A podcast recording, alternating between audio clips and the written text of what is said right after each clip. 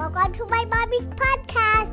This episode is sponsored by Juneshine, a delicious kombucha-based adult beverage that many people are turning to in lieu of beer or spiked sparkly drinks.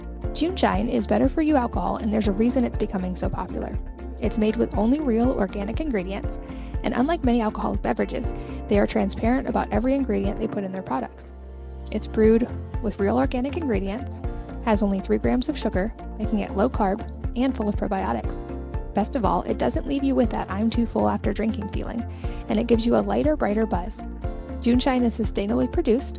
They are one hundred percent carbon neutral. They donate one percent of all sales to environmental nonprofits. Their brewery is powered by one hundred percent renewable solar, and they plant trees for all those used to make their boxes. And now, they deliver straight to your door. I've worked out a special deal just for you. Receive twenty percent off plus free shipping site-wide. I recommend trying one of their best-selling variety packs. It's a great way to sample all their flavors. Go to juneshine.com forward slash wellness mama and use the code wellness mama at checkout to claim this deal. So again, that's J-U-N-E-S-H-I-N-E dot com slash wellness mama. You can also find them at over ten thousand stores across the country, including Whole Foods, Safeway, Kroger, and Publix. This podcast is sponsored by Just Thrive, a company very near and dear to my heart, as I have seen the difference firsthand that their products make with my own family, and I've heard from so many of you sharing your positive experiences as well. I truly love all of their products, but I have to highlight a few that I love especially much. Their breakthrough award-winning probiotic is hands down the best one I've tried. It contains a proprietary strain called Bacillus indicus H U thirty-six, which produces antioxidants directly in the digestive system where they can be best absorbed by your body. These are also heat-stable probiotics, meaning they can actually survive the harsh environment of your digestive system and get where they're supposed to go. Their K twenty-seven is the first all-natural pharmaceutical-grade K twenty-seven that supplies the optimal recommended dose for heart, bone, and tooth health. I'm also currently obsessed with their prebiotic drink, which tastes like a delicious tropical drink, and it creates a noticeable improvement in my digestion. And another quick tip, their probiotic is heat stable, so I can easily add it to smoothies and even baked goods for my little ones who aren't great at swallowing pills yet. These are some of the only supplements I take with me when I travel, and I recommend them to friends and family all the time. Check out all of their products at just thrive health dot com forward slash wellness mama and use the code wellness mama fifteen to save fifteen percent on everything. So that's J-U-S-T-T-H-R-I-V-E-H-E-A-L-T-H dot com forward slash wellness mama and the code wellness mama. Hello and welcome to the Wellness Mama podcast. I'm Katie from wellness mama dot com and wellness dot com. That's wellness with an E on the end. And in this episode, I go deep on plastics, environmentalism, and so much more, especially the lie of recycling, effective composting, and how we actually reduce and get rid of our plastic exposure. I am here with Matt Bertulli, who is actually a software engineer that reluctantly turned into an entrepreneur and marketer, and who is obsessed with reducing garbage and waste.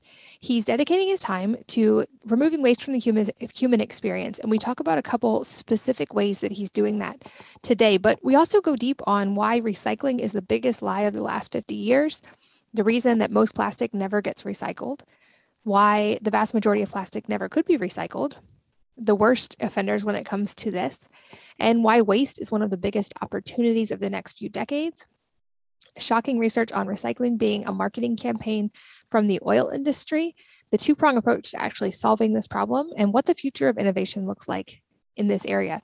We also talk about a product he has called Lomi, which is a rapid home composter that tackles food waste that I am really excited to try with my family. So we go in a lot of different directions. I learned a lot, and this was a fun conversation. So let's join Matt. Matt, welcome. Thanks for being here. No, thanks for having me. I am so excited to chat with you today because I have been writing about the problems with um, disposable plastic use for over a decade now. And I know there's so many directions that we can go in this, but I think I want to jump in with one of the more controversial points that I have in my show notes, which is the idea that recycling is the biggest lie of the last fifty years. And I know this is important to what we're going to talk about today as well, but uh, can you explain that statement? Yeah. Yeah. This might take a while. I mean, we can do the short version of this or the long version. Look, it's, I say this, I've said this before, it usually gets people a little perked up because the blue box is something that people feel really proud of using, right? So when they, I think it's a blue box where you are too. It is where I am. Yeah. Where we put in, you know, we put our plastic, our paper, our, you know, some places it's metals, glass, whatever, you put it in the blue box and, you know, you feel really good because it goes away and it gets turned into something new. But the reality is that, you know, paper is probably the most recycled. I think it's like sixty-eight percent of all paper product can be recycled or is, but plastic, it's like ten percent or less actually gets recycled. So we're sold as consumers, we're sold this idea that we're, we're doing our part. We are putting things where they should go. But what's happening behind the scenes is those things never get to where they should go. And the real truth, and the reason I say it's a lie, is the vast majority of plastic that we buy and use in a given day as consumers is not ever going to get recycled. It can't be, right? You know, the, the, the example I give people is the Pringles can. Like that thing is like the worst invention for waste ever, is a Pringles chip. It, it, there's paper, there's plastic, and there's steel, all in one convenient little tube that we, we, I like Pringles, so I get it. And that thing will never be recycled. It is like, it just gets thrown away. So you can throw it in the blue bin all you want. Right. But those waste, man- like waste management companies are never actually recycling those. Um, and I'm, I'm sure you've seen, I know you've probably seen this, but like there's tons of stories now coming out from all over the world on just how broken recycling actually is. Right. And, and I think most people don't know, you know, I think a lot of people are starting to tune in and realize that like, yeah, most recycling actually wounds up either being burned or thrown in landfill, even though you put it in the right place as an individual. Right. So that's, yeah, I think it's the best P R marketing campaign big oil ever produced, like by a mile. It was, it's absolutely brilliant. It was, I think it came out actually recently. Last year, I believe the new the news story broke that recycling was actually created by the oil industry to get people to feel good about plastic. The whole thing was was a P R stunt, like not even a stunt. It was a campaign, multi-decade campaign. It's so impressive.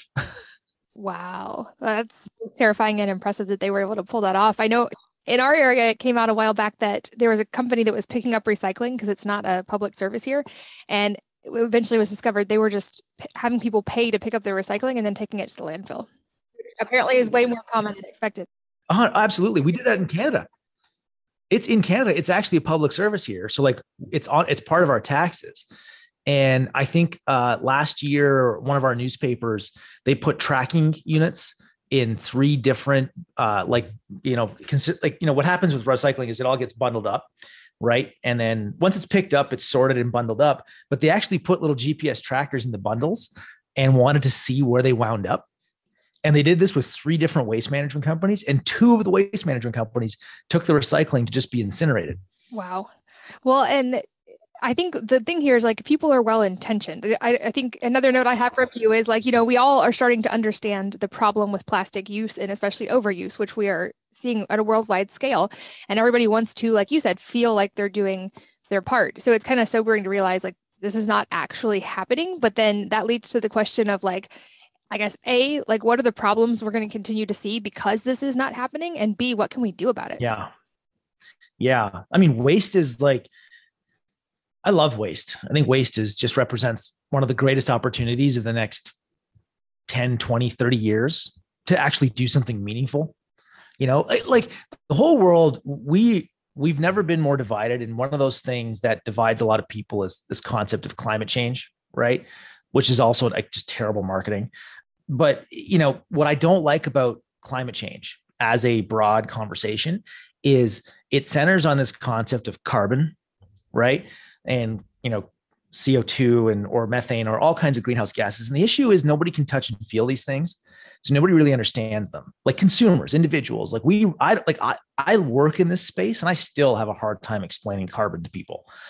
But waste, however, waste is something that like we all take out every week, right? Like we all take the trash out every single week in most places. You know, sometimes it's every two weeks. It's tactile, right? If it piles up, we see it. If it's at landfills, we see it. If it's on our beaches or in our oceans, we see it.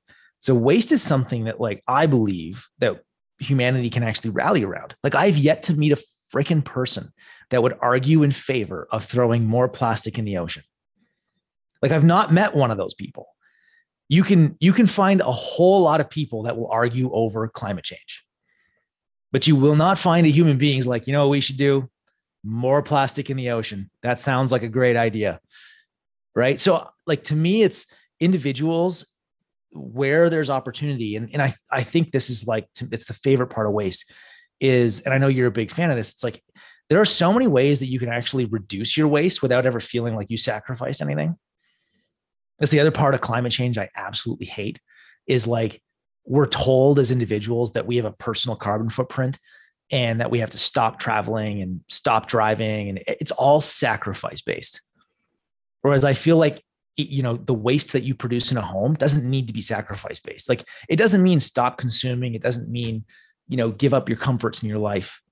It's actually probably quite the opposite. Like, there's so much you can do to buy better product, right? Different product, uh, different ways to consume that are not sacrificial. And I, I love it. I think waste is just, is magic. I think it's the best area for us to focus on.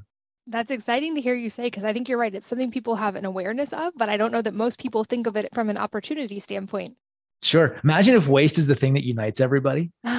Like I, I joke, we joke internally in our company. It's like, could you just imagine if garbage is the thing that brings people together? Because it's, it's like death and garbage, man. It's the two things that human beings have in common.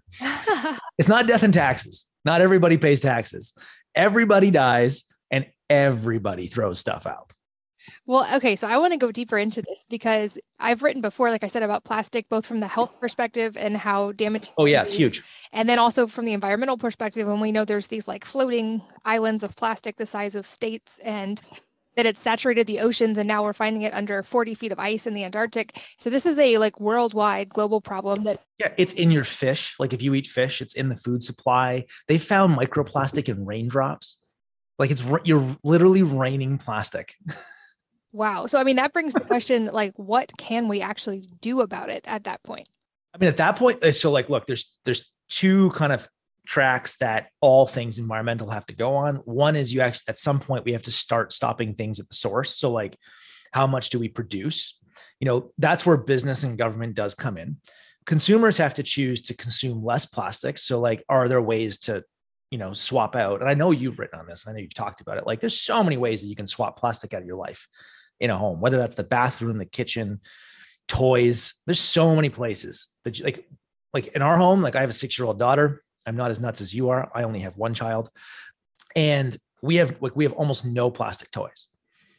Right. So like all of our toys for our kid have always been wood, you know, as like as natural as possible. You definitely lose some of the, the cool toys, but you know, kids have crazy imaginations. So like, I don't feel like she's lot, she's missed out on life. But I, I think that you go room by room in a house, and you can find a lot of plastic as a consumer. And then businesses just need to, and they are like the largest consumer goods companies in the world are moving away from single-use plastic, or like the way I term it, high velocity plastic, where there's lots of it. So think like grocery stores, department stores, that kind of stuff, packaging, uh, like Amazon boxes. They're all investing in moving away from single-use plastic.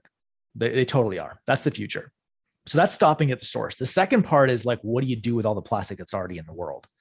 And that is a way harder task, right? Like we're not getting rid of it.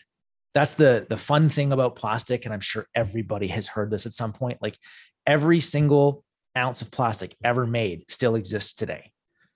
And it will for hundreds of years, no matter how many times you make it into something new, or you try to, it is not going away gracefully. Right? Plastic has no graceful end of life. The best you can hope for is it gets back and it gets a second life or a third life. And we've already proven that that doesn't work very well. I'm, I'm super bullish in it, in that I, I believe that very quickly we're going to cut off the source, or as much of it as possible. But I think the harsh reality is there's a lot of it in the world still. And it's, it's just going to, it's going to be around for a while. Like there is no magic place that it can go. You can't turn it back into dirt. It's not, it's maybe we can make roads. Like I've seen people take old plastic and like they actually make asphalt, like, you know, building infrastructure, insulation, stuff like that. That's way more long-term usage instead of like short-term high velocity. Everybody likes to focus on straws and water bottles, but there's so much high velocity plastic in the world, like uses of it. And that's what big oil companies love. They love the high velocity stuff. It's used and thrown away in hours. And I don't know if this is true or not, but it, to your point about stopping it at the source, I read somewhere that even if all humans individually recycled one hundred percent of everything that they, which we just talked about is not going to happen anyway, that would still only be a very small percentage of actual plastic because it's these massive corporate companies. And so even if we all like did our part, quote unquote, it, we wouldn't be making a very big dent. No, you really wouldn't. I know that's the the funny thing for us, like as a company, I, I don't know when it was, maybe it was three years ago. Do you remember the big push on straws? Everybody was like losing their minds about plastic straws. I, I saw something at one point, which was like, if you took all the plastic straws in a given year and stuck them in, in shipping containers, it would be like just a handful of them. Like the number of actual like forty foot shipping containers full of straws for all of humanity, it was like, you could count them. Like it really wasn't that much plastic. It was, it was such an inconsequential amount that it was almost laughable in environmental circles. What it was, was like, it was a nice talking point. It was a great news headline. You know, it gave something people could say no to easily at like restaurants. When somebody asked you, like, do you want a straw? You could say no. Although now with the whole pandemic, single-use plastic usage was up like five hundred percent year over year. So it's been the best year ever for plastic manufacturers because everything went back to single-use. Airlines, like, have you flown in this whole thing? It's like everything that they had done to get rid of single use, it's all back. Yeah, and like back to the extreme, it's like everything's in plastic with plastic lids and plastic bag. All of it. Yeah. Yeah. Yeah. Yeah. We're so terrified now of germs. Like everything is in plastic. So, you know, it, it is like, there's only so much that people can do. It's not to say that people can't do anything. I also don't believe in that narrative that when it comes to social and environmental issues, they are just the problems of of government and big business. Like, I don't believe that. I think there's actually a lot of power in doing little things as individuals. Like, number one, you feel good. Number two, you're also teaching your kids something really, really important, right? Like the, re- the reality is it's probably not you and I that's doing much for the world. It's going to be our kids, right? It, it's like, that's the ultimate leverage is, is it's your children. So, you know, I, I think that people just need to realize like you can do little bits, you can do something. But you are right. Big business for sure has a massive burden on their shoulders, and how they, how we sort of encourage or force them to change is the big question, right? People have a lot of power there too. Yeah. Let's talk about that a little bit, because it's like, we've, it doesn't take a lot of research to figure out what a widespread problem this is and yeah. the statistics of what we're facing if it doesn't change, but what does changing that actually look like? Oh, I mean, I, like cust. So the only time we ever talk about voting is when there's an election. But like, I think people, a lot of people don't realize you vote every day, every time you buy something.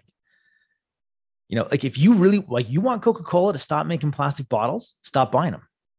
Nothing will force Coke to, to change faster than if their consumer, who, who is what pays them, shows up and says no more.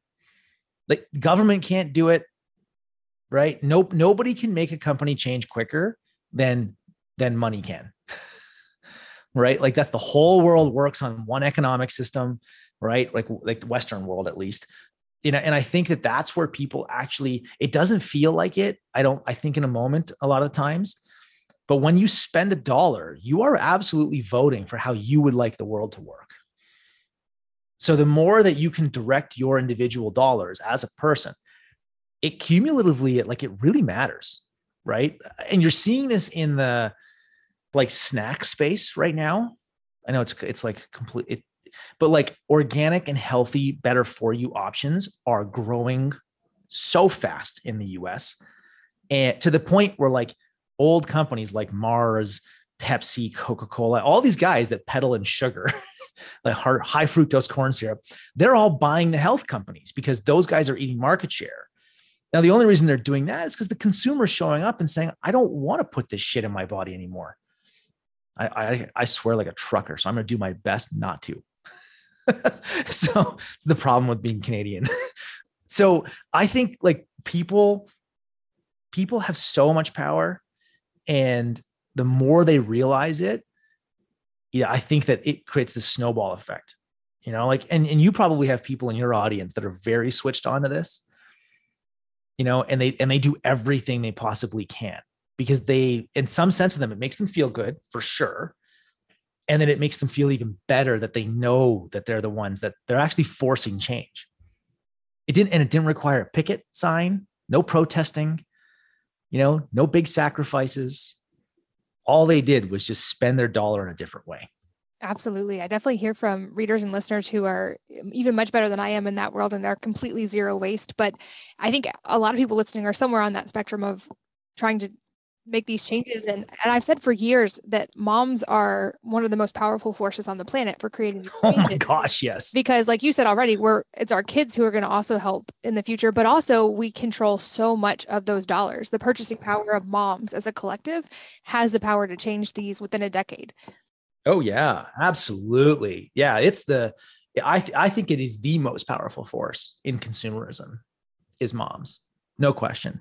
You know, there's lots of ways that like economists love to slice and dice that, but yeah, you talk to anybody in any family household and it's typically her that controls the, the majority of spend for the home. And if you, and then if you look at waste in particular, like, yeah, there's a lot of waste in fashion for sure. You know, so like what you wear every day, men and women, right? That there's a lot of waste in the fashion industry, but high velocity waste, like really high velocity waste, that's all in the home. It's what you wrap your food in and it's what gets shipped to the house via e-com, whatever, right? And that is largely like in my house, ninety-eight percent of all household spending is my wife, like easy. I may get consulted every now and again, but it's highly unlikely. So, okay, let's define terms a little bit more. You've mentioned high velocity plastic waste. Can you kind of define what falls in that category versus like other types of plastic that are more longer use? I know you mentioned like it can be even used in home building now, and we're seeing some things from there, but. Totally. Yeah. Like a good form of a good use of plastic. Cause this is it. Like plastic's not evil. Plastic's actually on, on, like if you were to just look at plastic, it is what has enabled a lot of modern society to exist. Right. Uh, best example I can give you is an automobile, like any kind of car.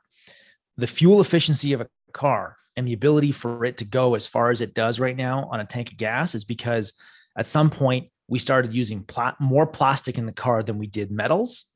And that strength to weight ratio changed dramatically. Right. Which means the cars got way lighter. And that is a great use of plastic. You know, it's going to last a long time. You know, high velocity to me is like any plastic that you're buying that's going to be thrown away in under three months. You know, so that could be from a plastic water bottle. That's like you drink it, it's gone. So it's super fast, you know, in seconds in some cases. But it, it, like all your food packaging, meat trays, all the stuff that you get at sports stadiums, those are all like super high velocity waste streams, right? There's just tons of it. And there's more and more all the time. Are there, or is there a horizon for more sustainable alternatives to things like that? Because also like obviously plastic is a convenient totally. product. And so that's why it's used so often. Is there a future where there's more sustainable options for these? Yeah, I I, I like this, the whole purpose of our company. And like um, I've dedicated the rest of my working life to this is like, I just think that I, I believe, and, and there is like the material science is there now, right? So there's biodegradable, compostable options. It's, it is advancing at an alarming pace. You know, so like rewind two years ago, and it would have been really hard to make a lot of product uh, out of something compostable. And now you have companies like there's a company out of Arizona called Footprint. They make, it's like a pressed paper material. Uh, it's really innovative and they, like they've done incredibly well, but they're making like, like meat trays, you know, like the styrofoam that is usually in a grocery store, like in a meat, meat section. They're making those. They're doing like all those to-go food containers, like salad bowls and like the stuff that you would get your Uber Eats order in. And they are, and they just did a deal. I think the entire Phoenix Suns stadium is going to be switching over to Footprint's products, which means that whole stadium has just ditched single-use plastic in all of their products. So these kinds of companies, they're not only are they in existence now, but they're scaling at an incredible rate. Like I know Unilever is spending hundreds of millions of dollars on this. Pepsi, with, there's Danimer Scientific. Like there's so many companies it working on better materials that have like what, what we at Pela call just a graceful end of life, right? Like they can be turned back into something like dirt is the ultimately like you want everything to go back to the earth, right? If we can make more dirt, that is a huge win. Like that's carbon capture. That's less waste. That's a lot of things. So the world is moving in that direction. a lot of consumers may not realize this, but like it's happening. And over the next five to ten years, like I wouldn't be surprised to see most grocery stores have significant chunks of what you're buying. The packaging is going to be compostable, biodegradable, right? That's, it's the whole reason we made uh, Lomi, was like, we need to give, we need to make sure that people have a place to put this stuff, not just food, but like all these compostable packaging things. Where do they go? Like not everybody has green bins and compost at home, and like they don't have the ability to throw that stuff away, right? So like, I do think that there's a future where wa- it's less wasteful, waste-free, like zero waste. I would love that. I just think that is so hard. And, it, and it's such a, it, it's a lofty goal. I think it's a really cool lofty goal, but like, I, I like to call it waste-free. It's like, can you create a world that is waste-free? You know, and that like there's circular, there's a bunch of stuff there, but it's, it's going to happen for sure. It's going to happen. There's hope. Yeah, you're right. And it's exciting to see how quickly that's changing. Like with our company, Wellness, we use biodegradable sugarcane bioplastic, yep. um, which a couple of years ago was so extremely difficult to get. It's still a lot more expensive than traditional plastic, but that needle's starting to move. And at least it's available yeah. now, whereas it wasn't in the past. And I think like, I'd love to hear more about your company as well, because I know you've innovated in two different areas here to help oh, yeah. different directions. So kind of give us an overview for anybody who's not familiar with you guys. Yeah. So Pela, uh, So we started out, we made actually made a compostable phone case was our first product. So we're a material, like we're a material science company. So we, like I have a bunch of like uh, biology people, chemists, um, hardware engineers, like just a lot of nerds. Uh, I'm a software engineer. So we work on how do you design waste out of goods in the first place? So what you're talking about with your products, which by the way, I love your toothpaste. Thank you. Seth sent me one and I'm like, this is really good toothpaste. So you know, that, that kind of material science where you take like high velocity, single use plastics or like non-obvious sources of waste. And can you make them out of a new age of material? That's what Pela does right now. As Pela was getting bigger and bigger. And um, I think we're about eighty employees right now. A few years ago, what we realized was people actually have nowhere to put a lot of these biodegradable compostable materials. So like if all of a sudden Amazon changed all of their plastic fill in their boxes, you know, those like bubble mailers and stuff to compostable, where would people put that? Like throwing that in the landfill is terrible, right? Because it just makes more methane. That's not great. Commercial compost facilities aren't common, particularly in the U S. Even, you know, most of the world, they're not common. So the second thing that we made was this product called Lomi, right? And Lomi is just, is the first of its kind. It's, it's effectively a kitchen countertop composter is the best way I would describe this. Like it can take in your food and home compostable plastics and turn them into dirt while you sleep. So instead of throwing away food or these other materials, you actually just make dirt that you can go throw in your garden. And in an average house, like seventy percent of your waste is food. At least it is in my house, you know? So like, solving like, you know, as a company, we just, we like to, the way we describe ourselves is like, we're trying to design waste out of the human experience. All right. So I'm really focused on waste. I just, I love the topic. It's exciting for me to hear you talk about that being a great place for opportunity. And I'm hopeful that you're right, that we're going to see massive shifts in this in the next couple of decades, especially. You totally will. And I, I, you know, I think it's, it's, it's companies like Footprint, Pela, like there's so many, even you guys, like, every time a business opts to, to use this kind of material, right? That's another vote. And that's telling the, the like the resin maker. So you got to think like all packaging, all products at some point starts off as like these little tiny pellets with like just resin, you know, and then that gets formed into goods that we know, right? Like my, my boom here, like this is just plastic molded resin. So, you know, your toothpaste tubes, that's just molded resin of some kind. You know, yours is coming from a sugarcane source. Our, our materials that we use a lot of the times, they're corn-based or hemp-based. There's so many sources that you can like actually make materials from. And it, it, this is a fascinating topic for people to dig into because it is like, I believe there's tons of business opportunity here too. You know, like I get asked all the time, like, how do I help? Like I'm an entrepreneur. What do I do? I'm like, go focus on waste. Like all, like it's just such a huge cat. It's like waste management alone is like two and a half trillion dollars a year. Just picking up and throwing things away, let alone like packaging and all the rest of it, you know? So we've just been super focused on this idea of like, how do you design better things that just don't have waste in them? And then Lomi is like the, think of it like Tesla home charging infrastructure, you know, like Tesla put a home, a charger in everybody's home or gave you the option to. We're putting a little compost facility in everybody's kitchen and in dealing with food. Food is like the most disgusting form of waste. It's just smelly and gross. And I, I hate it so much. I'm so excited for Lomi. I cannot wait to try it out. And I think another important piece of this that you've mentioned a couple of times is like, we're seeing this change because consumers are demanding this change and they're voting with their dollars. And I have hear people get angry when they're like, oh, this great natural company got bought by this massive company. And isn't that horrible? And I'm like, well, maybe not, because in order for this to change, like we're talking about, we all can make a change in our own life, certainly, but also we need these massive companies to start changing. So the fact oh, that we totally. have big companies paying attention and buying these natural companies means they're starting to pay attention. And that's where the big change is going to happen. Because like we talked about, we could change every single thing in our daily lives and it's barely a drop in the bucket. Whereas if Procter and Gamble makes a massive change, that is yep. a huge environmental shift overnight. Yeah. And I, I mean, like, this is it. It's totally, I think there are certain big companies that have zero desire to change. Right. But I, I think we're in a world right now, at least in the conversations, like, and we talk to people at Procter and Gamble. That's a good example, right? Like we've, we have conversation with them and there's desire, you know, like they, they see that the future is going this way. Now they're, this is why I believe that like business and capitalism actually can be a pretty significant chunk of the, of the solution here.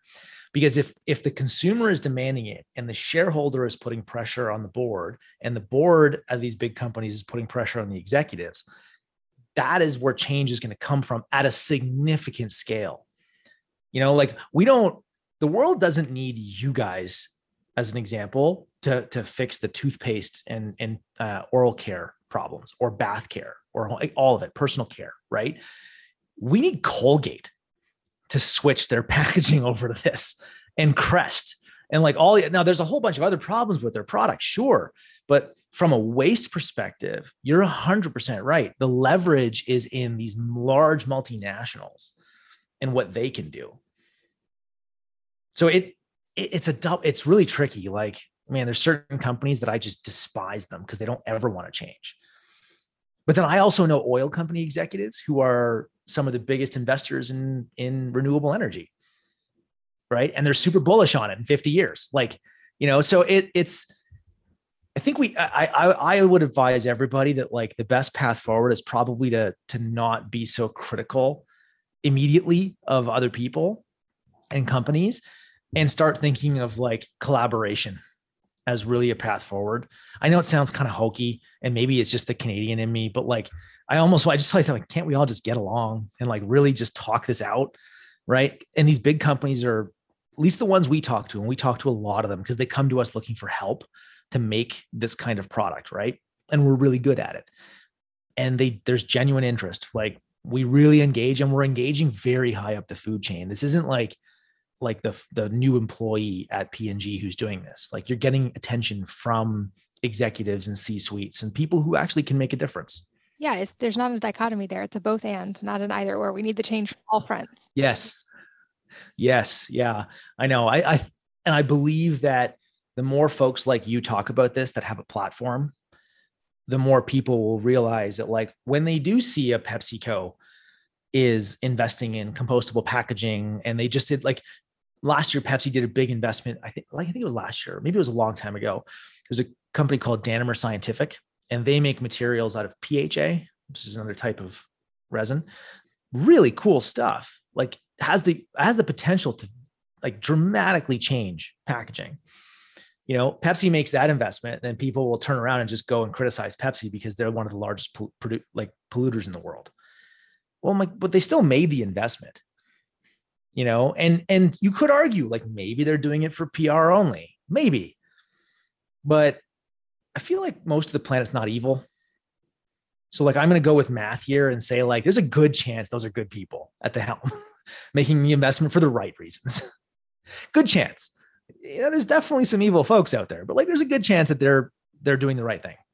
Well, that's another thing I love having the show notes from you is that the idea that people are inherently good. They just need more opportunities to do good.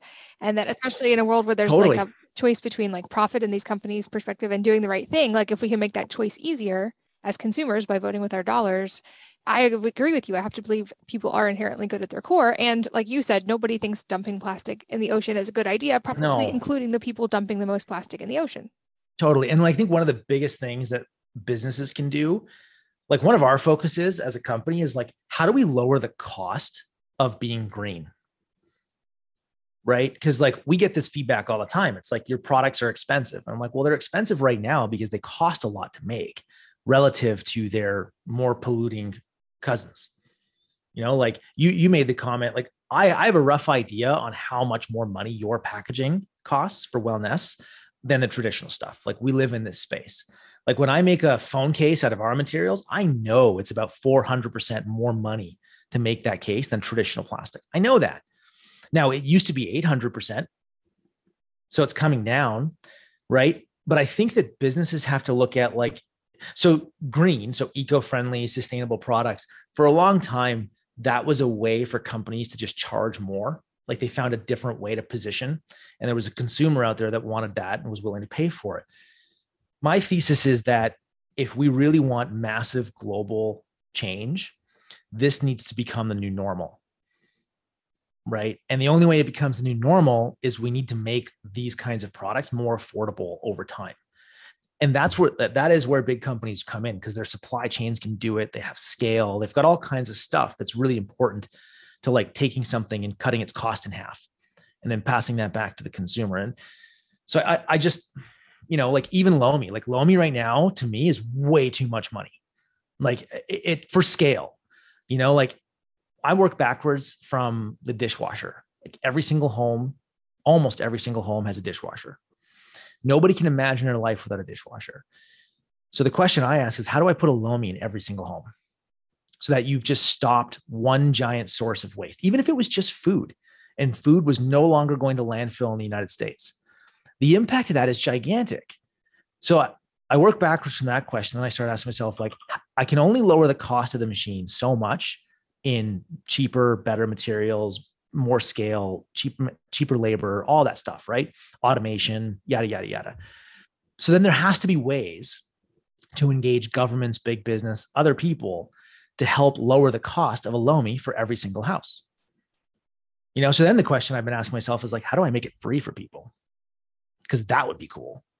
Yeah. And then people would hopefully actually use it and reduce that huge amount of waste. Let's talk more about that too, because I've seen some of the like information you guys have in the videos. I haven't gotten to try it yet, but I'm excited to.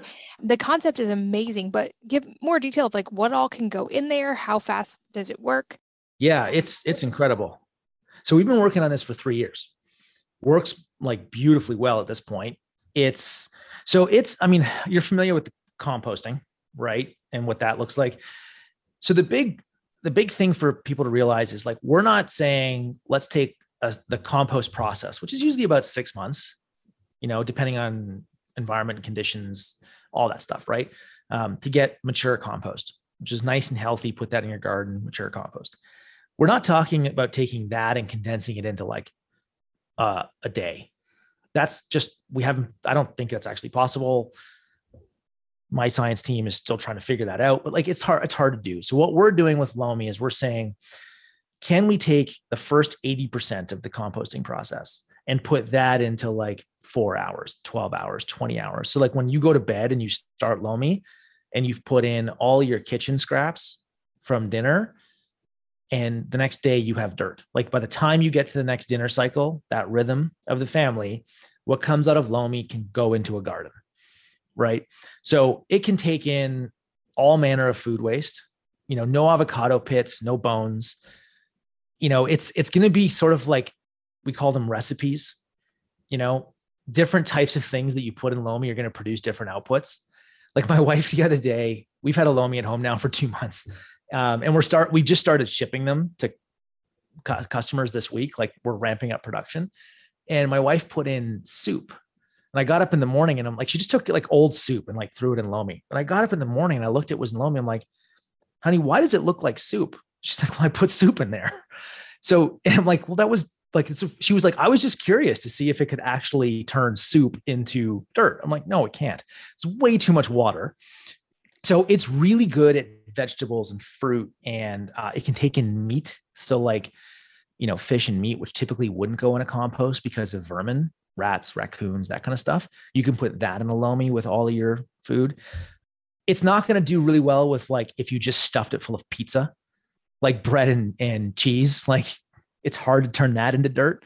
But yeah, like Whole Foods, it's really good at that. You know, like most people's regular everyday cooking and kitchen scraps, uh, coffee grounds, paper towels, you know, like it's really good at t- taking all that and then making, turning that into dirt.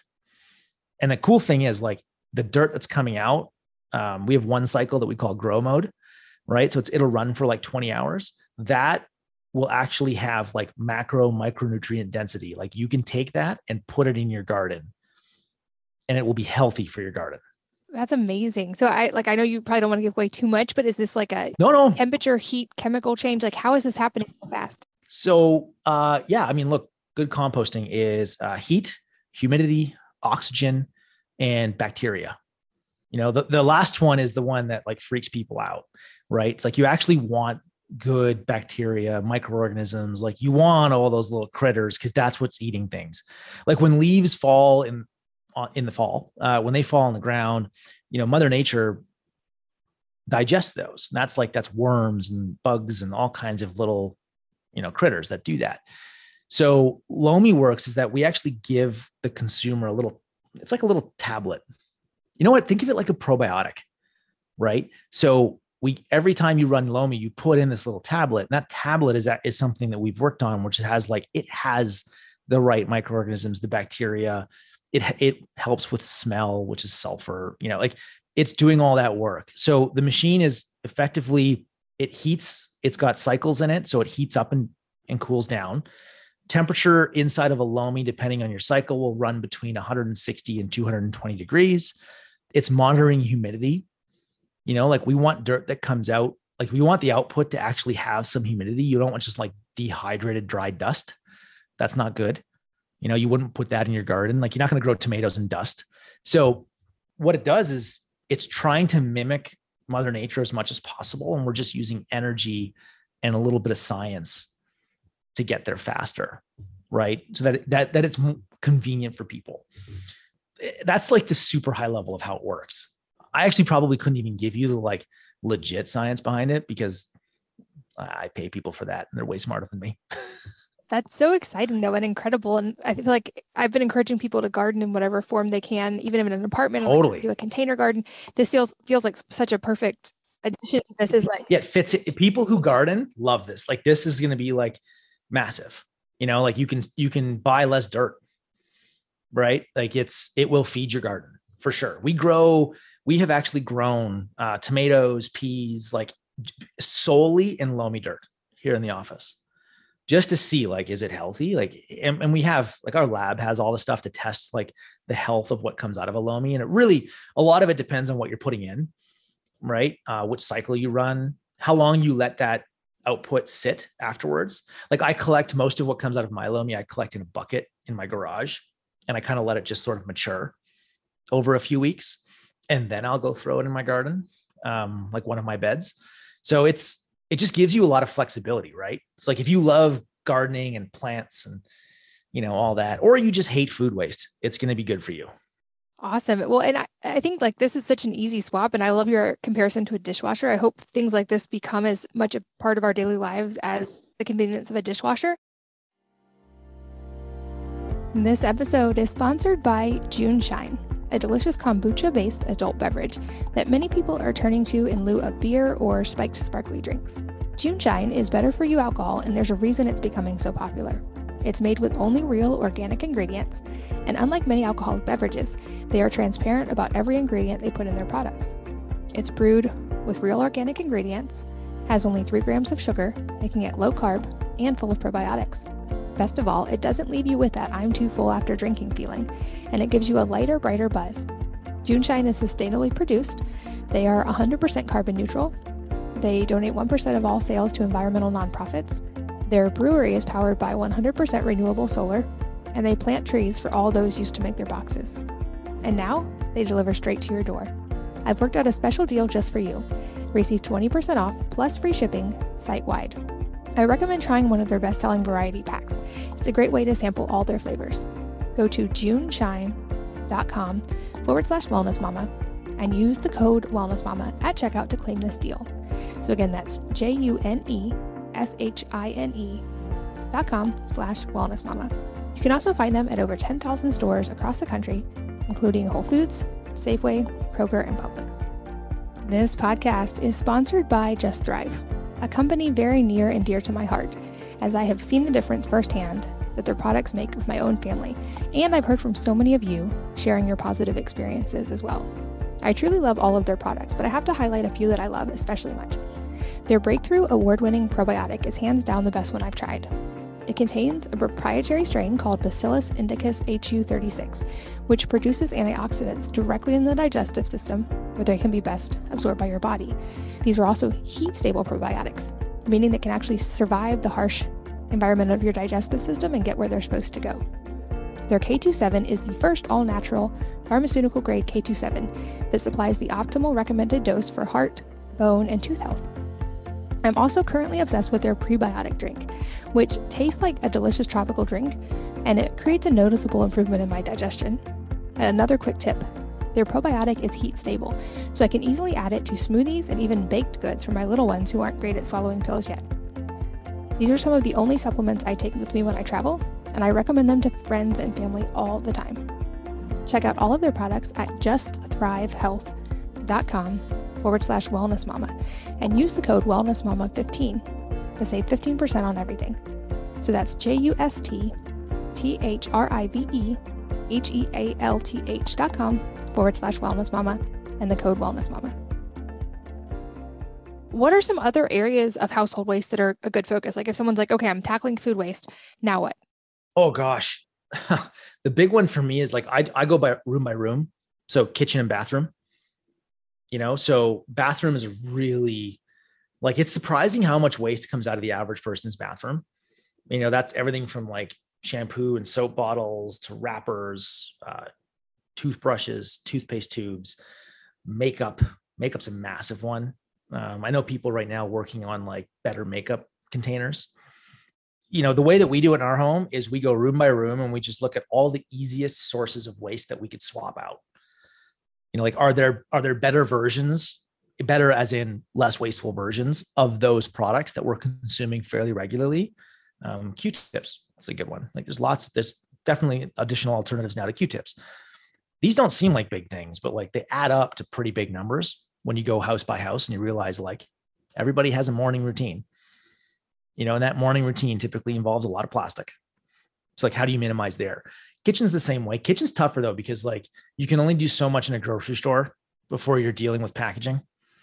Produce, you can mostly get away with buying without plastic on it. But even then, like how many times have you seen a, uh, a, a bundle of bananas wrapped in cellophane? It's like, why, why did you do that? Like, we don't need to wrap it in plastic, but it happens.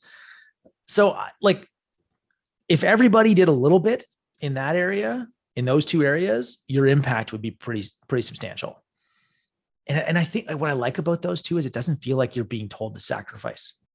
I agree. I feel like to your point, like if the changes are easy and just can be swaps, people will be willing to make them. And I feel like in a lot of cases, if you're intentional, not only are they as easy, they can also save money. Like that was our intent with wellness as well. Like oh, yeah. If things are multi-use, like our shampoo can also be a body wash. Our conditioner also works as shaving cream.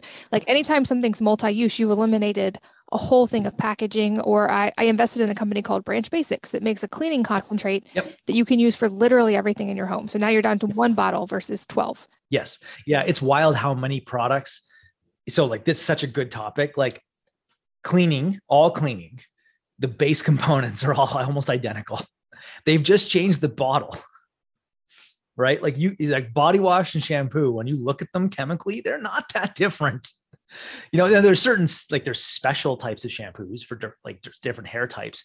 Absolutely. Like it's highly personal, but you got to realize like most of the way thing, most of the way things are in, in what you buy and what we consume is marketing. It wasn't actually a better product. It was just better storytelling. Like we told people like, no, no, no, you need this kind of body wash and this kind of shampoo instead of what it used to be was just like, you just washed with whatever soap you had and it was probably fine. Right. Um, cleaning solutions is a wicked, wicked area where like the number of bottles, like in an average home, of things to clean your house when they are fundamentally almost all the same.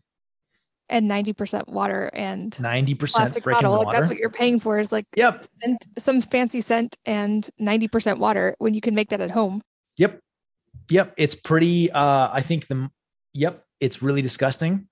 I, I'm, I'm a marketer myself. So like, I get it, you know, if this is what you do, this is how the world works, but yeah, people can do a lot of damage in, in, in a good way by just looking at some of those categories and realizing that most of what they're buying is marketing and it's not actually a better product for the job they're doing. And there's better alternatives. And even like space saving, man, so much space. Well, and another one I'll just address from the women's perspective, like the f- women's feminine hygiene is a massive plastic oh, yeah. exposure Huge. area and yeah. horrible for women too. And now thankfully, like with all the innovation, there's totally natural alternatives like Diva cups or compostable biodegradable options. So much. Yeah. Yeah. My wife turned me onto a bunch of this stuff and it's, it's like, I didn't even realize how much waste was there. Like as far, if you think of like waste in terms of streams, right? You know, feminine hygiene, holy crap.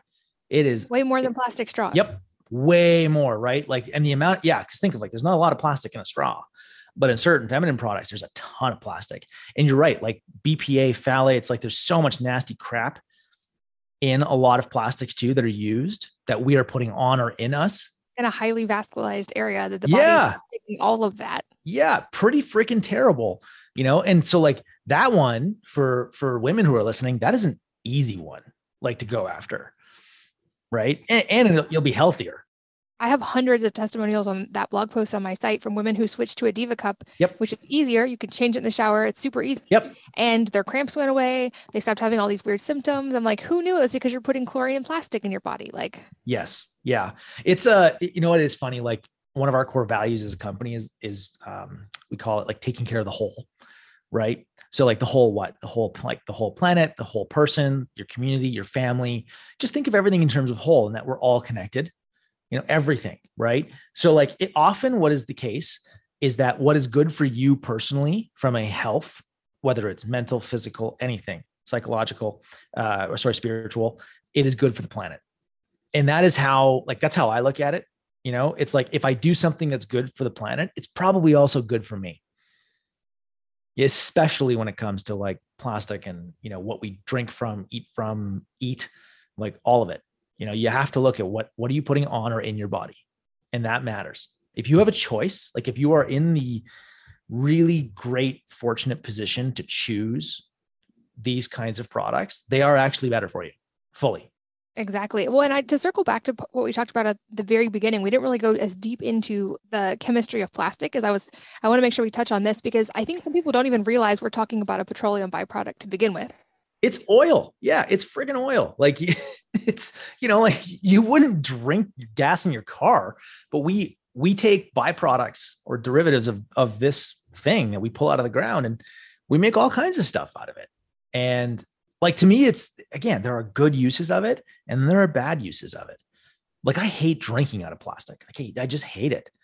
It just, it doesn't even like the water tastes weird, you know, like you just, yeah, I think that once you start cutting it out of your life, you'll realize how much of an impact it's actually been having on you.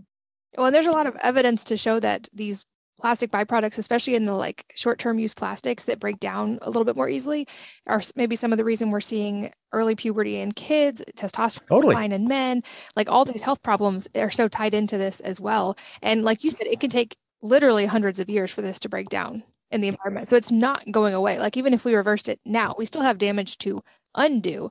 Do you see any innovation happening in the cleaning up the plastic that's already saturated the planet realm? So there's a ton of happening in ocean cleanup. I'm not super familiar if they're doing anything with like the human body. Like th- this is the crazy thing is like we all actually have plastic in our bloodstream right now. That's how pervasive this is. Like if you really want to blow your mind, go, go Google that, that it's actually in you, right? So I, I don't know about that, but I definitely like there's some really cool ocean cleanup projects on the go, you know, some that are very well funded and you're getting more and more funding. Cause like the important thing with the ocean, and I'm sure you know that like it's like, it's half the world's food supply, right, is coming from the ocean. Now, it may not be half of the Americans' food supply or Canadian, but like it's half of the planet's food. And so if the ocean dies, we die as a species. It's not good, right? So like you guys live near the ocean. I live near the ocean. It, it's people who live near the ocean automatically have an appreciation and a respect for it. I don't know what it is. It's like an energy thing. I, I don't get it. I just know I feel it. So it's such an important part of the ecosystem. Again, take care of the whole. We have to take care of the ocean. So I think a lot of cleanup is focused there as opposed to, say, landfill and land-based waste, right? It doesn't show up and it's not as visceral as when it's on beaches and in the water. So, you know, most of the money is going there right now. Yeah. Well, I'm excited to, like I said, to see the innovation happening. And for you guys, doing at-home innovation is really, really exciting because you're making that jump easier for so many people. Totally. Yeah. Yeah. It's the the reason that what I did, I don't know if I ever told you this, but like the biggest argument against electric cars until Tesla came along was there's too many gas stations. So like nobody's going to switch to an electric car. There's too many gas stations. And then along comes Tesla is like, well, we'll just put them in your home. And then anybody who's ever driven a Tesla will tell you the thing that they love the most about their Tesla is never going to a gas station. Oh yeah. I actually, it surprises a lot of people. I drive one, even though like people are like, what about the E M Fs? It's a giant battery, which I've tested. It's actually not nearly as bad as you would think, but it is so convenient. I forget that gas stations exist.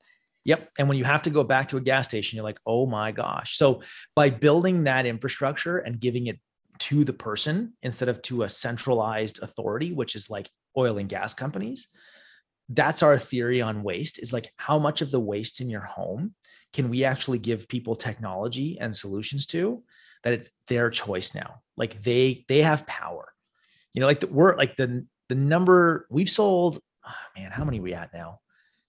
Lomi's only been in market for about five months, right? Where we've actually been taking pre-orders. I think we're almost at fifty thousand of them at this point. And number one piece of feedback we get is it makes me feel like I can do something. By far, number one, it's like, all I got to do is put food in here, push a button, and I'm helping. Sign me up. And that's why I think like people are inherently good.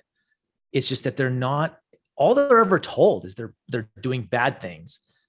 You know, news media, government. I mean, geez, the, the concept of a personal carbon footprint was invented by an oil company. That was British Petroleum P R thing, right? Is like they created the carbon calculator for people to put the onus of carbon footprint on people. So all as individuals, we're always told like, there's just not a lot you can do. It's hopeless. And all we did was turn around and say, well, you actually can do something. All you got to do is push a button. And it's amazing at how much that resonates with people. So I think there's so much innovation to come in this space, right? And I think that it's going to be consumer led. I don't actually think it's going to be government and big business led. I think it's going to be bottom up in the same way that Tesla has figured out that demand for their cars comes from individuals getting it, realizing how awesome their life is with this new type of car. No more gas stations, way less service, no oil, all the things that like you just forgot. You didn't even realize you didn't like it. Like you and I had Stockholm syndrome from gas stations. Like we didn't even realize how much we hated going to the gas station until you don't have to go anymore. And then it's like, it's not a chance I'm ever going back. So how much of your life is like that? Yeah, it's such a great comparison because it's like it made it accessible and also fun and solved these problems. And you guys are doing that too. Because like even if even in places where there are commercial composting facilities, yeah, it doesn't matter. The barrier of going there and having to drop them. It's like a whole big ordeal. And now it's just in your kitchen and it's just as easy or easier than throwing it in the trash. Totally. And and the, we're selling, like the majority of our Lomis are being sold in areas where they actually have green bin or food pickup because people don't like that. That was a government solution that was put on them to say, hey, just put all your food waste in this gross little bin under your sink and we'll pick it up once a week. But like when it comes time for you to bring it out, which is usually every day because we produce so much food waste, right? Like those little bags that the food is in, like it's just slimy and smelly. It's not a great experience in the home, right? Garbage has never been a good experience. We've just, we have Stockholm syndrome. We don't know. Like we've just been held hostage by, by garbage and gas stations and all these other things. And it's a weird way to think of it. It's just how I think of it. I think that's a great perspective. And as we get closer to the end of our time, I'm curious, are there any other unknowns or misunderstood things about this? Because I feel like we jumped in big with like tackling recycling being not what we think it is. Are there any other areas like that when it comes to this world? Oh my gosh. Yeah, there is definitely is.